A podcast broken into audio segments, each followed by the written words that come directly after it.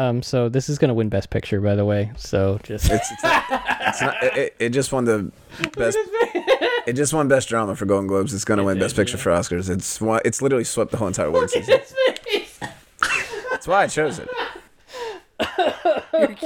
I thought this was some like C-list movie I that just picked something out of nowhere. like no one's ever seen before. Uh, no, Frances McDormand's gonna get best actress. yeah, but she deserves it for a lot of things. She deserves it for a lot of other movies. No, and I think she was fabulous in this. She just walked around and looked confused the whole time. It's hard to do that and be captivating. It wasn't captivating. Well, 98% of the critics seem to believe so.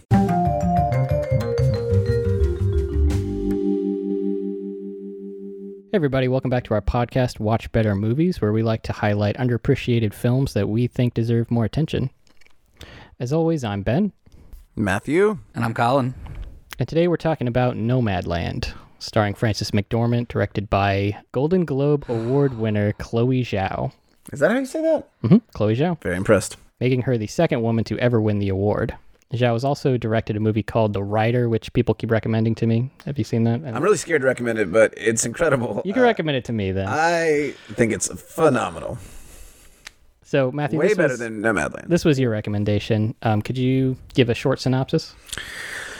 Nomadland is the story of Frances McDormand's character Fern. Uh, she um, was out. What was the name of the place, the town? Uh, I don't even remember. Empire. She uh, Nevada, Empire, Nevada. The only part of the movie Yes, I remember. Colin's favorite part of the film was the opening parts where there were words on the screen that explain what the story is going to be about, and Colin's gripe is it was not about that. Anyways, oh, I'm waiting. I'm just gonna sit quiet. Let you get through this part. Oh, Fern is uh, goes out there with her husband uh, to this area to where apparently the whole entire city was based off of the production of sheetrock, um, and her husband passes away, and she kind of gets lost and doesn't, re- you know, this is where they moved, where everything was, and then she proceeds to become a nomad and uh, fixes up a van and makes it basically like an RV, and uh, she proceeds, she you know she goes from job to job and city to city and town to town, and she's older in life, so it's not exactly that she's marketable to get a great job, and so these are the jobs that she can get, and she finds herself uh, on her way to, uh, I believe it's in Arizona, I think, uh, where she finds like this nomad community of people that are in RVs or turn their vans into RVs, and they find solace and community and the downtrodden state that they're in because either they like this life and they chose it, or they felt like you know because of their socioeconomic status they were forced into it, but they found uh, community together.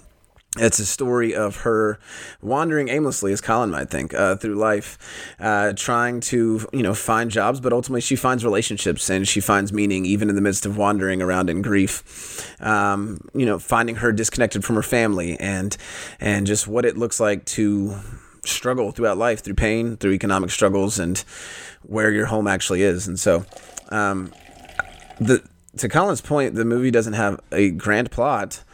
I, haven't, I haven't made any points yet, Matthew. I'm sorry, we've talked we've talked prior, but uh, that's somewhat what the story is about. Um, you know, I, I feel I don't feel guilty. Um, one, uh, Colin's face was shocked a minute ago. One of the reasons I chose this as a recommendation is one, I do think this is a good movie, and I might be in disagreement with my comrades here. Um, I recommended it because it's not going to break box office hits, but it's also pretty much cleaning house on the award circuit right now, and just won Best Drama for Golden Globes, and will very likely win Best Picture for the Oscars. I think that is very confusing to Colin, and we can talk about that. Um, but I like to watch films that are nominated because they're often something like Colin thought this was just some C grade random. I did I thought this was just some um, movie in your back pocket that you just you know really felt drawn to, and then about thirty seconds before we started recording, I was informed that this is an award-winning uh, movie, and that was surprising to me. We have asked Colin to be honest, um, and he's already holding back tension with how gently he said surprising to him. I think it was appalling to you. No, this was the stupidest movie I've ever watched. Like there was no plot, there was nothing that happened, there was barely a story. It was just the same as if I walked around like with a camera behind you for an hour and a half. And then, and then, okay, it got it got the box. It, it's getting all these awards. This movie cost six million dollars. It's made one million dollars. What does it matter if it gets an award if you lose five million dollars? Okay, I'm done. Well, Colin. so are you saying the success of art is only if people pay a lot of money for it, or can something not be genuinely great even if people don't appreciate it? Oh, this is a much different philosophical or a much deeper philosophical I'm, I'm going to break you. Okay, go ahead. Uh, I think that things have the value that we place on them.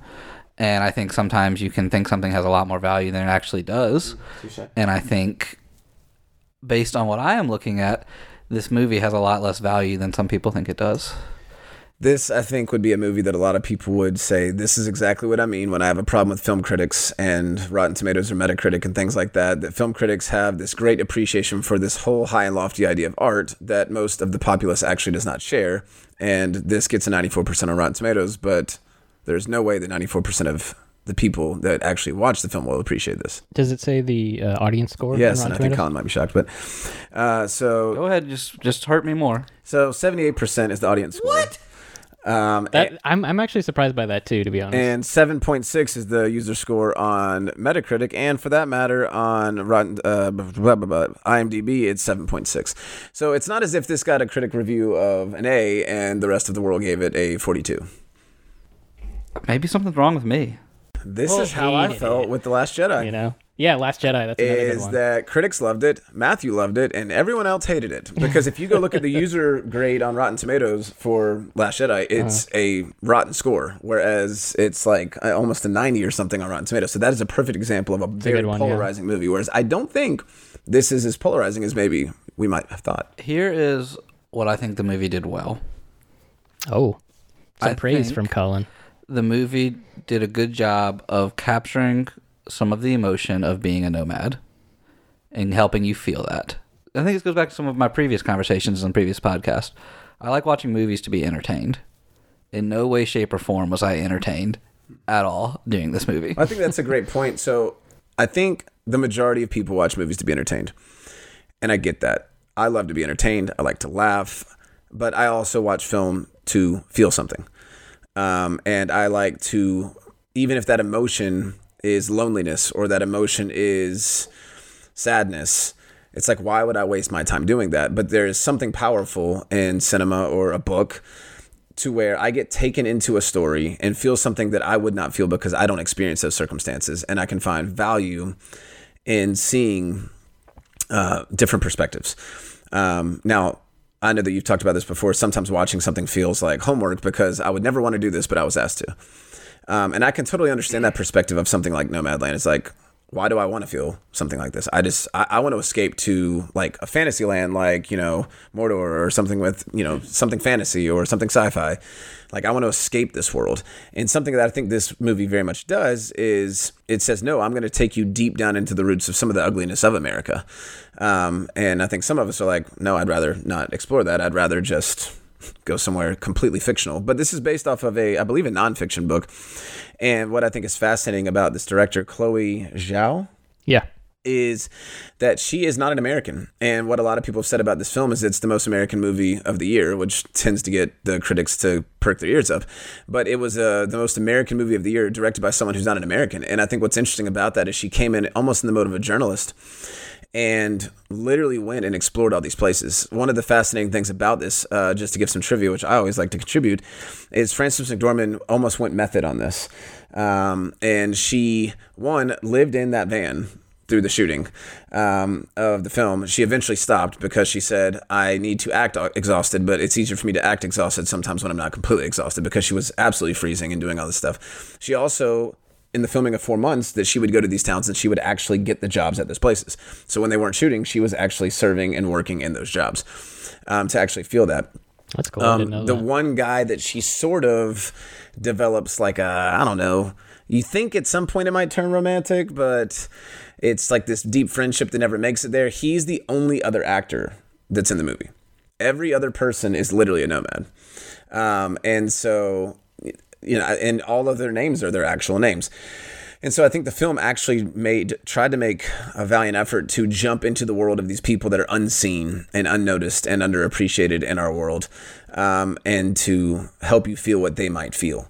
Um, a couple things that I think the film is about that I appreciate. One, I I, I, I think again this is a just another success story for Frances McDormand. I know that it doesn't seem like she does much, but I don't know if anybody can appreciate this.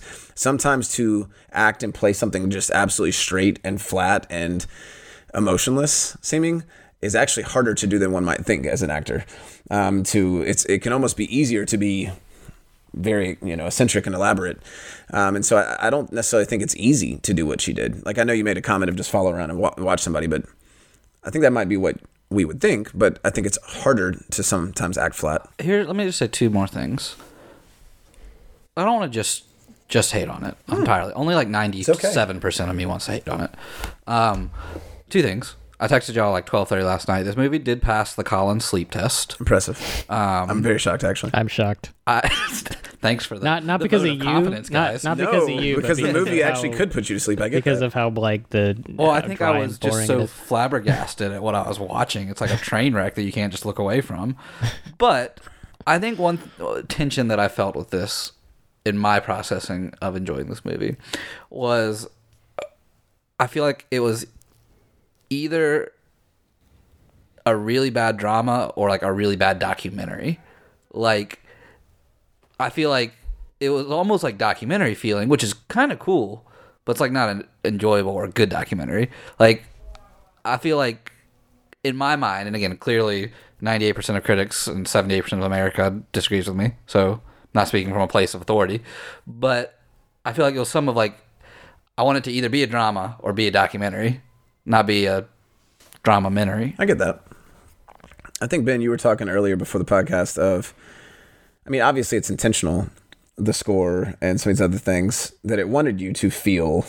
I mean, so, so a documentary would have way more exposition and explaining a lot of things, and this is taking your point of a vibe of a documentary because it had a lot of like almost real life situation without giving exposition to it. It just wanted you to feel it without explaining everything. I don't know. Every time it started mentioning like, because I mean that's what I, I I joked, but I was also serious. Like I, the opening credits of the movie, I was like, oh, this is cool. Like this seems like a story that I can buy into. see Small what- town, see what happens to it, and then I just kept on like waiting for something to happen, and then talked about like her husband dying. I was like, oh, okay, here's something I can grab onto and go in and go with. Nope, just moved on to the next city. Oh, this person has cancer. Like gonna, gonna like help and support them. Nope, just moves on to the next city. And I mean, I guess to your point, Matthew, that's reinforced. Like that's what it was going for. But so it achieved that. It just made me mad the whole time. No, I understand. That's fair. Do you think that's representative of the character? She doesn't really grasp onto anything. She just moves on to the next city. Or am I just being way too mad? No, I think that's the point. Oh, I, yeah, thi- I, no. thi- I think that she refuses. So this is a woman in grief, and that I believe, at least, maybe I'm reading the story wrong, but I believe that to some degree, I think that she left home to follow her husband to this job, but I don't think she was a nomad before he died. I could be wrong. No, no. So yeah, I don't they- think she was. No, they weren't. That's what they Yeah. kind of talked about when she was at the house with her family. that she she went to uh, Empire. Empire, Nevada to go follow her husband, and And I think that her sister was just sad she left. yeah, But I think she wasn't super supportive. I think it, to but- me, I'm always intrigued by stories of how people process grief, and one of the one of the things that we do that's most detrimental in our own lives when we deal with grief is that we push everybody away. So it's like almost every chance that she could have to possibly plant a root, or to stick with somebody, or to even receive help. Sometimes there was this stubborn nature of her to where it was in your pain very often you just you you don't want to plant roots. And what you realize is almost it, you almost get this image that she was going to make her way back to empire every year around a certain time with amazon. And that i think it was like she had to keep some roots even though she was a nomad in this place to where it's all she felt like she had left was the place where her husband had brought her. Um, this might be a terrible illustration has been but you've talked about what do you call it? Like a not payback but a payoff. payoff. Um, i mean you, Thanks, Colin. Aren't you proud of me for knowing Yeah, yeah, thanks, man. there's an uh, and ben has a video about that Do you? thanks. Yeah, I do. Thank you. Whew. Do I? but but I don't know. There's so many successful videos. Subscribe to Murry Flix on YouTube. Murry Flix. Okay, There you go. Uh, can you spell that out for us? M U R R Y F L I X. There you go. Thanks, Colin. Subscribe now, like, comment. Um, but I think that there's actually a part a payoff here, and it might not be good. But at the beginning, it's like, okay, what's the big deal of it opening up at a storage place? And you got all this stuff in there, and it's like, I was just so happy because like I like this movie. I'm like, oh, this is like relevant to today's time. Like this is like Amazon. This is real. but I do think you have a payoff at the end of literally it ends with her actually emptying out all that and giving the keys over and choosing to move on with her life. And what to me seemed like an absolutely pointless scene of just randomly getting stuff out of your, you know, storage thing, can't pay for it, whatever the situation was. But then to find her like actually letting go and releasing and, and somewhat seemingly, we don't know what's next for her, but choosing to go on and live her life. Um, and I guess my question is what a part of her journey in this nomad year, because it pretty much is one year with Fern, um, is what do you think led her to finally let go and to actually be able to move on and to release that?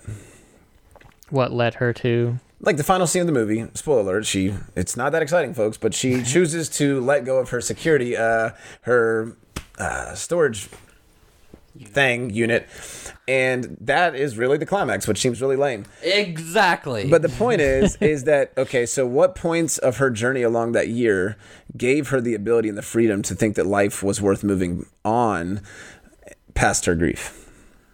I would speculate that at one point her van breaks down and she doesn't have the money to fix it. And when she has to go home to her sister's house, I think the humility in that moment caused a lot of things. And I think also that was a bit of a reminder of people in your life uh, that maybe she had been avoiding putting off or having. And so between just that breaking point of just flat out not being able to afford her home, her van, and then also putting that next to experiencing some time with family, which I don't mean to say like it was a great time. Like there was definitely tension and like obviously they're like t- telling her, well, you know, you can stay here, and she's like, no, I'm not gonna do it. I'm still gonna do my own thing. But even I think just because she turned it down, I think there's value in them expressing that love for her nonetheless. I mean, I think you've got. She was alone at the movie. You literally had neighbors in town that realized she was literally living in a van, and seemingly to them unnecessary, and they offered to help and she wouldn't. But I think there's a, a, a move that happens in her when she finds this community in Arizona that she's not alone, and I think the value of finding a community with, you know, same same situation in life, or just you know, or finding hope when all of them seemingly had hopeless situations. I think finding an actual friend, um, I forget her name, Swanky. Swanky. That was her name. Yeah. That's Yep. cool. She was so She died. swanky. She, she did die, and they did give a nice little funeral for her. What did she? They kept throwing things in the fire. Something I forget what it was. But and also this guy that she ends up kind of developing a friendship with. I mean, I, I think it is, you know, these power of relationships that she found gave her the ability um, to move on. What What do you think the film is actually trying to say? Also, I think it's trying to give a little bit of a critique of America, even though it might not have done what you expected. Colin, what What do you think the film is trying to reveal um, about a, a certain sect of America? Is it a critique? Is it just to give appreciation for a group that maybe is underappreciated? Or Well, that was the first thing that came to my mind. There's just so much, so many groups, so many demographics, so many just situations that I mean we have no idea about. As far as a critique for America, I think uh, early on it's kind of trying to say that you know it's difficult for people to uh, to have like a to retire. You know, it's not it's not super easy for everyone to. Um, and when people get a certain age, uh, some it's it's almost like society doesn't really, you know, they kind of just brush them aside. They're like, oh, we don't really need you, and there's there's a there's not enough really support for these types of people. I think. Um, I mean, most of them were older. yeah, and she wanted to work. She kept saying that. She's like, "No, I want to work. I like to work." And they were just like, oh, "We're just not really looking for that right now." And and um, she was able to find jobs throughout the film, but just in that beginning, she was looking for something more, you know, that paid more, and more concrete. Or and it was it was difficult for her to find a job, even though she had all this experience. I'm not even sure she was planning to become a nomad at that point. She was just living in a van. I think she was possibly looking to get a job in Empire. Yeah, that was early on. Um, but that's that's what I took from that part. Well, I'd love to rewind for a second because I've expressed my opinion strongly in this film. I'd love to just hear some of Ben's just overall thoughts on the movie as a whole. So I didn't get a whole lot from this movie. Um, I feel like I did miss a little bit of something. Maybe I need to watch it again. You don't, you don't um, have to. Oh, I'm not. but uh, I did appreciate the tone of the movie. Um, I liked how it made you feel like the movie guided you through feeling. I was telling you this earlier. This the movie really guides you through feeling and through tone and through atmosphere more so than through plot. Um, I also think this is one of those films where instead of instead of uh, plot or story, it, it's a character study. Um, there's a few movies that I've seen that are just instead of this whole big thing, the structure, it's just like we're following this character and it's all wrapped around them. It's a, it's a very slice of life film, but it's it's centered around this one person. Um, sometimes it's two people. Uh, Paul Thomas Anderson. Are you familiar? Are you guys familiar with Paul Thomas Anderson? I've seen most of his movies. okay. Uh, so those are the two options. Um, so uh, he's a he's Which a one are you referring to? uh, which movie? Yeah. All of his movies. Um, all of his movies are very, at least the ones that I've seen, are are very uh, character centric. Are there any other movies that he's done that I might? Or There Will Be Blood. Listeners might Uh, have there will be blood. Punch Drunk yeah, Love. Punch Drunk Love. The Master. The Master was good. Did you see The Master? I've seen The Master. liked Phantom it. Thread. I think There Will Be Blood is the only one of those I've recognized. But you haven't seen it. No, of course not. Yeah, we should recommend it. You'll hate Better it. than this. It's a lot better than this. You'd hate it, Colin. Um, but yeah, his films I've noticed he does it he does it better personally, in my opinion. No offense to anybody, but um, he yeah, all of his movies are like that, where they just they follow one character, and you can look at that. And I've you know what I, I saw the Master in theaters, and I remember thinking like. I like this, but I was more. I was. I remember looking at people in the theater and being like, "Huh, I wonder if they're really getting it or if they're really enjoying this because it's really just following this person around." Inherent Vice. Yep, that's another one. Um, They're not movies that that, I think a lot of people as well necessarily feel great about uh, when they leave. I think his one that would be different. was Punch Drunk. I think Punch Drunk Love. I think actually has a little bit more redeeming. Uh, I've heard nothing but good things about that movie. oh, Nothing but I good love Punch things. Everyone keeps saying, "Please watch this." yes. Also, it's a it great on my it's list. Punch Drunk Love, and it's a great tribute to I think an actor that we lost way too soon, Philip Seymour Hoffman, who I think was phenomenal. Oh, yeah. and he's Yeah. incredible in that. He's good in The Master as well. Um, I think Ben, one of my you know questions for you, and start off with and go to Colin is, I I think honestly, I think both of you think that the film could have had potential to be better. So, what do you think could have made this better, besides everything specifically? I have to think about it. No, I can. I like I said, I wanted to like it, and I I, I think that's a great question because I think there's a few just little things that would have made me like it more. Like, I think I just need more exposition. Like, I It's not dialogue heavy. it is not dialogue. I, I'm pretty sure there's like five minutes at a time that doesn't have any distinct words. That might be exaggerating. That's what it felt like. But I just was really wanting, and I, what I said to y'all before we started recording was that there's no story. And now, I, I mean, I understand that the story is her aimlessly figuring out and navigating, but I just, I wanted to like wanted to see more of where she was going or what like what was she even looking for? Like you know because again there was no dialogue so it's not like she was having conversations with people for us to have a more better grasp of what's going through her head and or being a little bit more understanding what's going on with her emotions of her uh, deceased husband like i mean really all we talked about is her husband's deceased and then there's just a few offhand comments throughout the movie but it's like is that the i think it's i don't i didn't know what struggle she's trying to get over and okay yeah so that, that's what i'm getting at And I don't think I really knew fully until the final scene. I didn't know if like her struggle was a community. I didn't know if her struggle was moving past the loss of her husband. I didn't know if her struggle was just, I mean, happiness. Like I didn't know what she was necessarily trying to overcome, and I think some of that's just because there was less exposition or dialogue to help me see those things. So I, I do I do think there's one thing that that would have worked better for me, um, but this isn't like a you know good versus bad kind of thing. Um, not throwing shade at Chloe Zhao, she's great. Um, please don't burn me at the stake, but uh, just this is just a preference thing.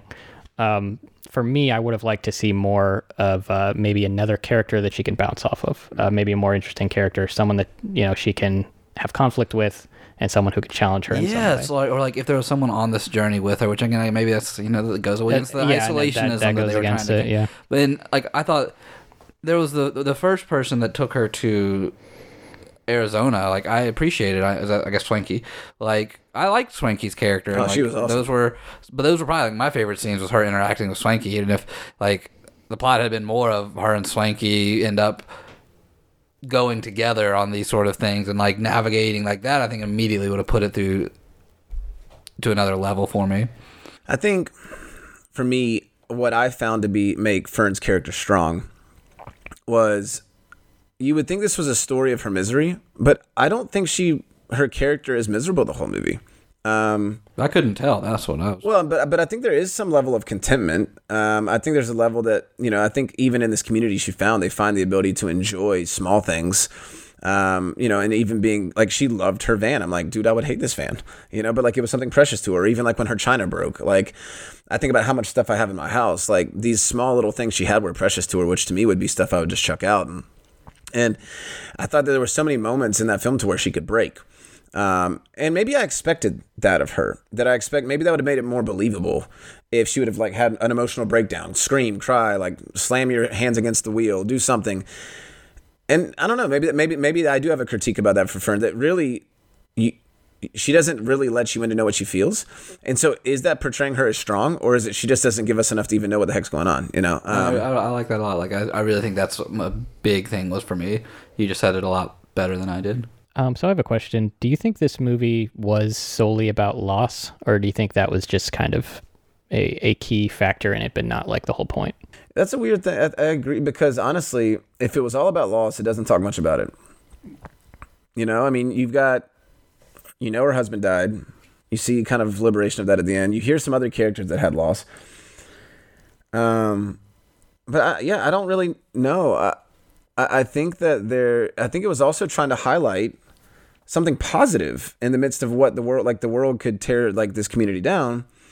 You don't get the idea that most of these people are like sad or grieving loss or i mean i think i don't know. I, I think it's showing a different mindset of life. Um, even though it's not a happy happy movie i don't think it's like i don't think everybody's depressed. Like swanky has cancer. She has an amazing perspective. Like um, i don't know. What do you think ben? I mean There was a line later when he's uh, towards the end. I think I think it is just turning the the good into bad, you know, and like taking the the bad and the good sorry sorry the bad into was good. to- Um, I think I think it does have to do with that. Uh, like, because like you said, you don't really know that everybody has like lost anybody, but like when you talk to them and they get real with you, then they start to open up a little about the the way their life has changed or the things they've lost, the people they've lost. And so uh, there's a line where he says um, their lifestyle allows them to never have to say a final goodbye. what's to say see you down the road Yeah, see you down the road. And it ends with that text, you know, see you down the road. And I think that is the the way that they're putting a positive spin on um, on maybe their lives that maybe didn't work out.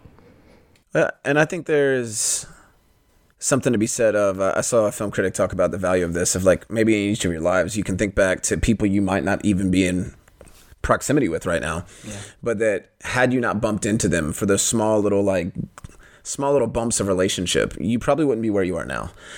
And I think that this community that she found had a deep value for one another, even though they might not see each other again for years. But I don't think Fern would have found her way to the end of the movie without random bump ins with people that I think so often I write off. If I don't see someone, like, I mean, honestly, I can have like a best friend that moves away and I don't talk to him again for ever, you know? Like, but I feel like for they had a deep appreciation for even small points of contact with people, even like that high school, like that younger boy that she like bumped into, that she bumped into again. Like she cared to like invest in his life, and um, you know, and I, I feel like that was the type of person she was. And I don't know, I, I, it made me want to think about who are the people I've forgotten, like who are the, who are the people in my life that actually impacted me that I've just completely forgotten along the way. Well, here's the deal: at minimum, and watch better movies. I think uh, even to our own disdain there's going to come a day that I think we should recognize that we should actually not just watch something we recommend, but to look at something that is culturally significant at the time and are you know that might be underappreciated like this because it is getting movie uh, recognition. There might be a award next year that we're like we all hate this, but like let's actually dive into it. So I appreciate y'all's willingness to uh, watch something. I do think uh, looking back, I don't know that I loved it as much as I thought I did initially, and sometimes you look back. I, I do this often. I rate a movie with stars or whatever and then I, I rate it initially and then i go back and i change it sometimes i change it to worse sometimes i change it to better um, so i don't know if this what, what do they call it um, sit like uh, you know like a what the effect would be but i don't know if this has a lasting love that i like i'm gonna appreciate more longer uh, later on but i appreciate your uh, endurance uh, ben i think you have the recommendation for the next movie Do I? Do I? Yes, I do. I do, Colin. You do. Okay. um, yeah, so uh, gonna definitely recommend a movie that's very similar to uh, Nomadland, absolutely uh, Clue, which is a comedy. No, it's not similar at all. is the guy that's in Um, clue also in monty python No, it's uh, Tim Curry. Ah. Um, he's one. Tim Curry, Christopher Lloyd, a couple other great actors. Um, I honestly think you guys are both really gonna like it. I wasn't. I was. I was almost not gonna recommend it because I You felt like laugh? everybody. Yeah. If you don't, then you're a robot. Okay, I'm holding you to it. I don't know. Maybe you'll be the you'll be the antagonist of the next podcast, Matthew. No, I, Oh, do you not want to watch it? no, I want to watch Clue. I, I paroled through my Letterboxd of my reviews, and a few of the lowest reviews I've given in the past couple years. I uh, I did give two and a half stars to The Lion King, the uh, real life, uh, the not animated one, but the new one. The live action. Actually, because it's the same movie you've already seen yeah, but as a kid. but way wo- just I, it, as it, good. it, it, it ruined something I loved. I, I sadly watched a documentary called Hail Satan, which uh, was a documentary on Satanism.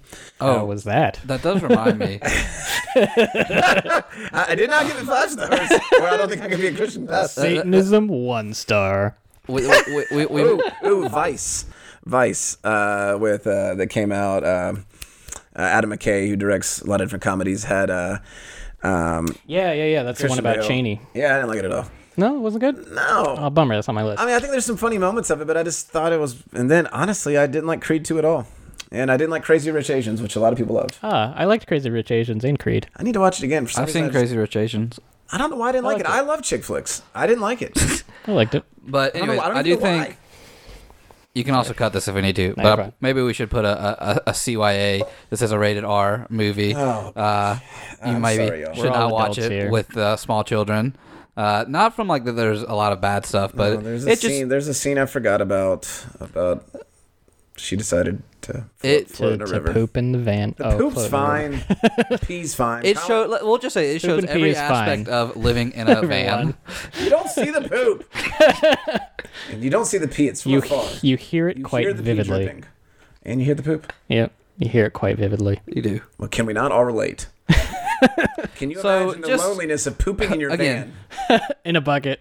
Just be aware. Uh, like I said, it's a very small part of this movie, but Yes. be aware. I'm very sorry. Uh, it's okay. I mean, it's a, it's winning awards. I mean, lots of That doesn't justify.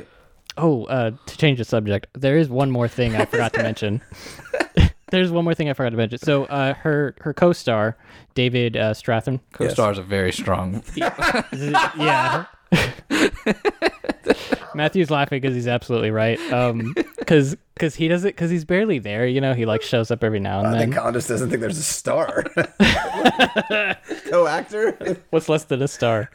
co-person standing there. Co meteorite.